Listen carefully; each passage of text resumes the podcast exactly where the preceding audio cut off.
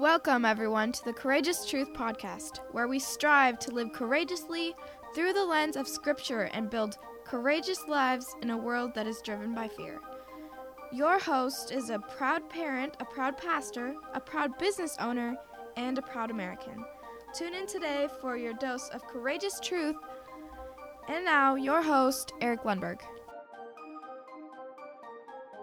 Welcome, everyone, to the Courageous Truth Podcast. I'm always honored that you have chosen to spend a little bit of time with me today. I want to start out by quoting a scripture from the book of Second Timothy, verse 7. That's all it says. It says, For God gave us a spirit not of fear, but of power, love, and of self control. And if there's any time that we need to reject a spirit of fear and remember that God give us a, uh, a spirit of power, sound mind, self control, now is the time.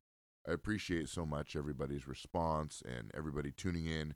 Last week, I kind of put out a quote unquote emergency episode because I felt like I really wanted to get the word out about what is happening in Washington state uh, in regard to involuntary detaining and quarantining facilities and some of the things that the health department was going to be looking at and discussing at their meeting, which will be this Wednesday, January 12th. There has been thousands and thousands, tens of thousands of citizens who responded via email, who got the word out. Everybody was aware, and I think that that is such a beautiful thing when the citizenry comes together, Republicans, Democrats, everybody coming together to say, you know what, this is not right. We have seen the abuse of power by our governing officials, and we are not going to allow, allow them to do this to us here in Washington state. Now, here's what we know we know that it has been taken off the agenda for this meeting. That doesn't mean that it's not going to uh, be activated or invoked.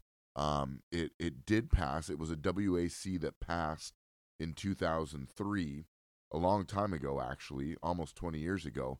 But it hasn't never really been used. So that's one of the things they were looking at discussing about giving health department workers uh, some kind of power to invoke uh, that WAC. And so we just want to make sure that we do not let them have that power. We know what they're up to. And it's very important that we say strong on this. Now, now that it's been taken off the agenda, we cannot let our guard down. We have to tune into this meeting on January the 12th. We have to watch the replay. We just have to be aware because really what it's come down to now, it's uh, an authoritarian government that is trying to get its control on every area of our life, and we cannot allow that to happen. We need to stay vocal, we need to stay involved, and we need to stay aware. And like I said before, do not fear. This is the last time I've talked to a lot of people in the past week, and they're afraid. They're afraid of what this could mean. They're afraid their kids are going to get come and take taken away from their home. They're afraid. This is not the time to be afraid. This is the time to be courageous. This is time to stand for what the truth is. stand, excuse me, for liberty and stand for our rights as citizens, as Americans. This is not the time to be afraid. I wanted to take a minute and just kind of share my experience that I had very briefly about two months ago. I want to say it was in the month of November. There was a big, uh, you know, uproar or a little uproar. There was a quarantine facility being built out in the Roy McKenna area on 702. It's a highway out there. If you're familiar with the area, you know that it's there. Um, you know that highway that, that kind of connects Eatonville to Yelm. It's a it's a it's a main drag there. Um, but there was a uh, a quarantine facility that is right now being built right there. Um, and then someone put, posted a video online and it went viral immediately of a banner that said this is a a quarantine facility uh, by a certain tribe.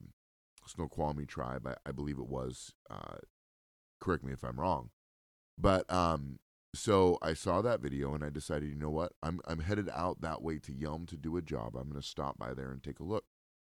So that morning I was driving down 702 and I saw that banner on a gate about 20 yards away from the main drag and I drove by and as I drove by it really just looked like um a uh land was clearing. There was big piles of roots and tree branches and trees. It looked like they were just beginning to clear it. But as I kind of passed by on the far end uh, of the property, I saw two men standing outside with trucks that were just kind of mean mugging everybody that went by.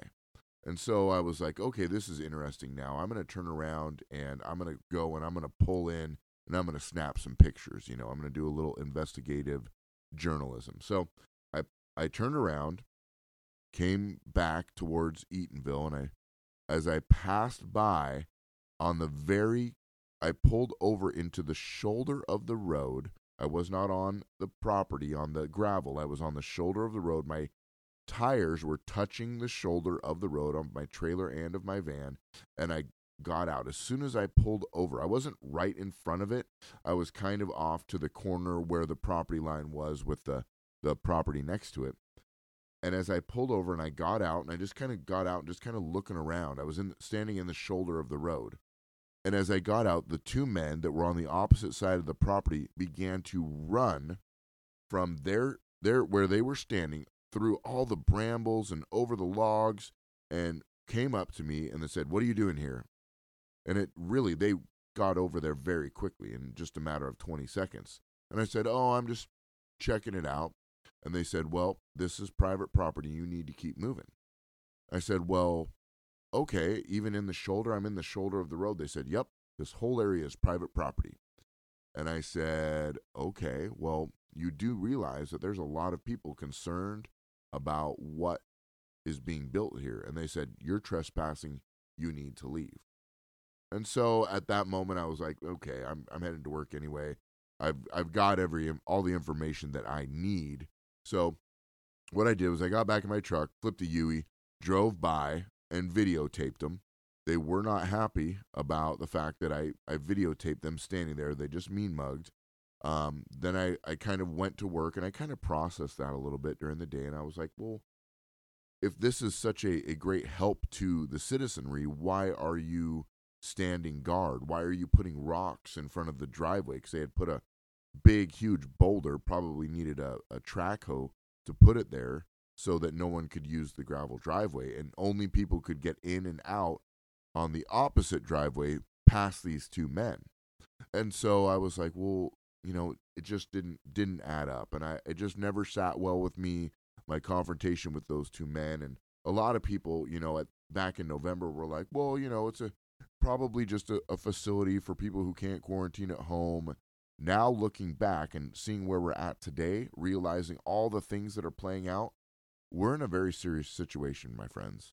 Very serious situation. We need to come together. This isn't Republican Democrat thing. This is this is the citizens who want freedom versus an authoritarian government who wants to have a police state and wants to be able to control everything about our lives. Okay, it's it's getting at the point where this is serious and we have got to stand up and stand together. We've got to be aware. We've got to go to protests. We've got to voice our concern. We've got to share things on Facebook. If, if a lot of people are being shadow banned, keep sharing it. Like I have a smaller platform, so I, and I even get shadow banned. But but but share these things around. Let people know what's going on. So, you know, that was my experience looking at that. Detain- I haven't driven by there since. I kind of have a decent idea of what they're doing. I'm sure, and it, it's going up soon, and that will be that will probably serve. And the fact that even if it's it's on some kind of native land, I'm sure there's some kind of laws there that they can work around to to keep us contained. What we've got to realize is our government is not trustworthy people at all. There is legislative uh, sessions happening right now. Today was opening ceremonies of Washington State legislative sessions. You can watch that online at their Facebook page, or you can go to Washington State Prayer Coalition or look for uh, Joshua Wilson, who's one of the uh, leaders and captains of the Washington State Prayer Caucus, that will give us all that information. We need to pray. We need to be vigilant. We need to be vocal. We cannot. Future generations of Washingtonians are at stake. Here's the bottom line we either need to flee the state or we need to stand and fight. I'm going to stand and fight.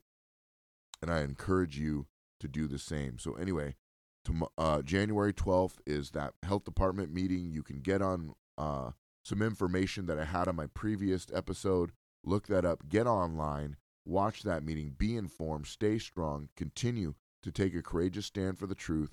Uh, continue to subscribe, tune in. I'm going to start a series on cultural Marxism next week. I think it's very important that we understand what is happening ideologically to our state, to our nation.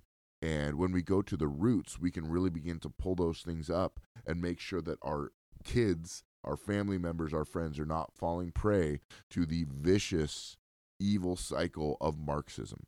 So, look for that in the next few episodes. I want to try and keep these episodes short. God bless you. Continue to take a courageous stand for the truth, and I will see you next week.